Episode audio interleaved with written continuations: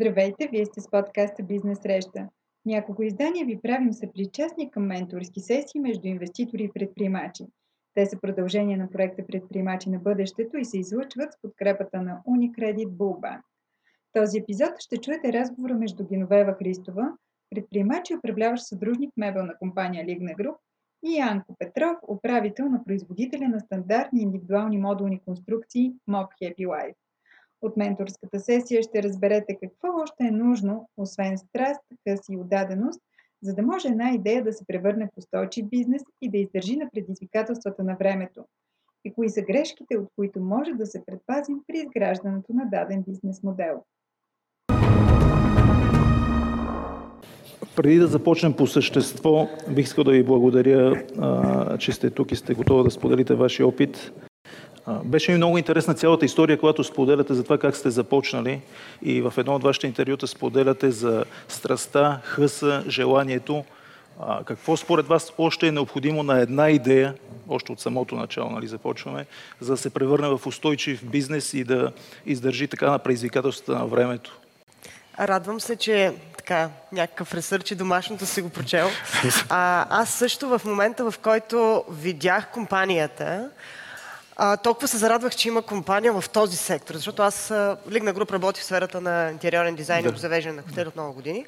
В момента, в който видях производство, и то на сглобяемите модулни конструкции, много исках да видя човека, който е за тази идея. Мисля, че и предишните колеги говориха за същото. И в момента, в който видях Янко, си казах, yes, значи супер е идеята с човека, прекрасно.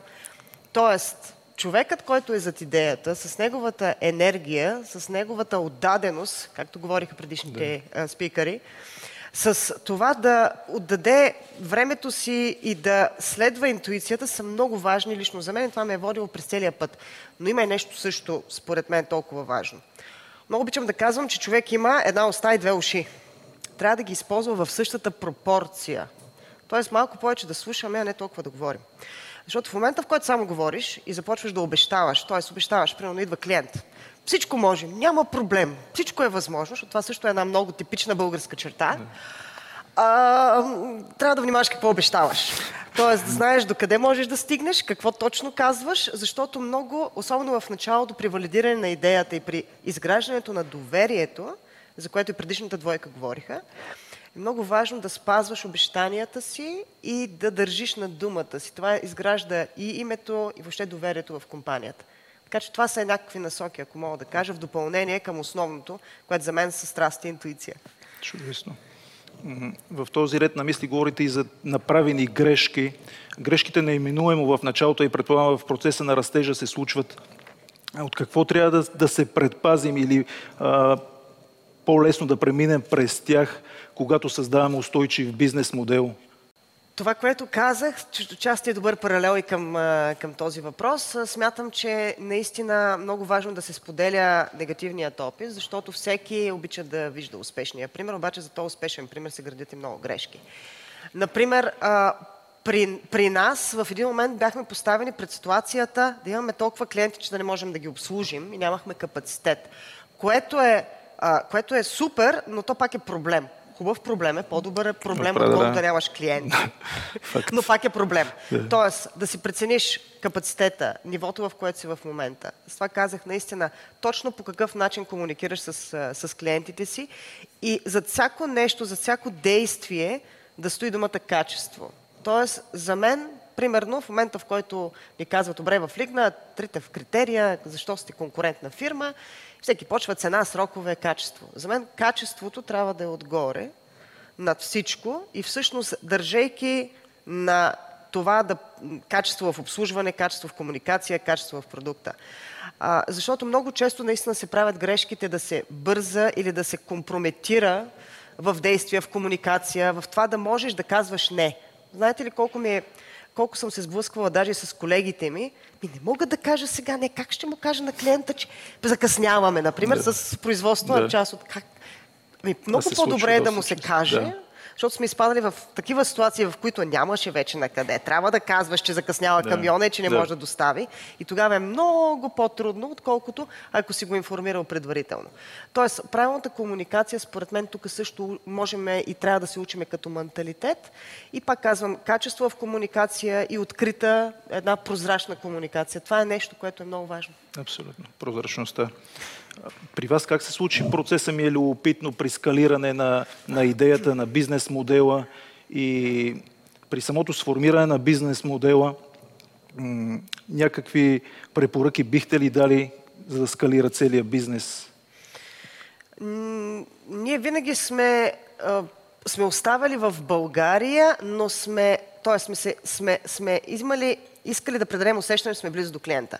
Затова всъщност в момента, в който а, групата започна да отваря офиси, имаме офиси в а, Барселона и в а, Манчестър, много преди Брексит. Сега всичко това работи чудесно за нас. А, тоест да се усещат клиента, че си близо до него, особено в тази глобализация. Значи 15 години е бизнеса, т.е. започнали сме в едни други времена. Да. В момента, в който да, трябва да те усеща, че си близо до тях и ти наистина да си там, а, но да намериш правилните партньори, с които да растеш, също е много важно. И то да растеш на принципа на подхода win-win. Тоест аз печеля, ти печелиш. Да. А не аз печеля, а ти си мислиш, че ти печелиш или нещо обратното. Тоест да даваш, така че всички в групата, около 40 предприятия са в групата, всички се развиваме, тези, които искат да се развиваме заедно, паралелно така, че всеки расте. За да може наистина да има един органичен растеж. А не да растеш на гърба на някой друг или да се опитваш това, нали, да прилагаш едни подходи, които със сигурност няма да доведат до устойчиво развитие. Тоест, правилните партньори, прозрачната и честна комуникация с тях и win-win подхода е много важен за всички, за да може да се скалира. Чудесна формула. В предната дискусия на... стоеше въпроса за финансирането. Какво вие смятате за финансирането и по-специално кога е удачно, удачно ли е изобщо и кои да бъдат партньорите, които да качим на борда, когато търсим финансиране? От самото начало, пак казах, започнали сме преди 15 години, когато са били приятели и семейство. Мисля, че Петър е тук в момента. Тогава беше така. А, тоест много е важно в кой момент да използваш външно финансиране. Не трябва да е панацея, защото финансиране в момента има навсякъде. Толкова много фондове има. Наистина абсолютно подкрепям това, което казаха и колегите. Който не иска, не може да намери. Тоест има. Но въпросът е в какъв момент ти трябва, да не е само цел, ами трябва ми, защото, защото по-добре е да го има. Тоест, за какво ти трябва и това правилните ли партньори, с които ти можеш да се развиеш. Тоест, те по какъв начин ще допринесат за развитието ти. Чисто като финансов капацитет, с които да пораснеш, или можеш с менторски съвети, с които смятам, че също е много важно, по които да ти помогнат да пораснеш.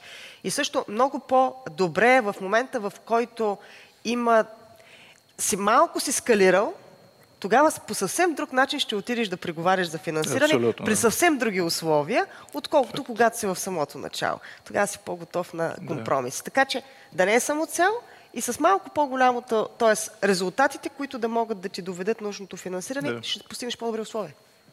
Чудесно, благодаря за, за съвета. Забелязах, имате иновация, която лично на мен много ми допадна. Бихте ли разказали как се случи това нещо и то кореспондира с ситуацията с COVID и всичко, което по някакъв начин въздейства върху средата? Да, това се случи точно, започнахме разработването в края на март. Знае, знаеме на 8, някъде мисля, че е 8-10 март, миналата година какво се случи в страната, нещо, което никой не очакваше, че се случи. Или ние вечно си казахме, това ще подмине България, да, не на подмина.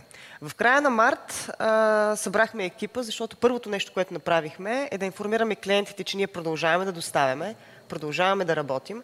Даже успяхме да завършим Уестин на Мари от най- един от високите хай-енд хотели, 228 стаи, по време на пандемията, с работници в Англия, през PCR лудницата на тестовете, така че това успяхме.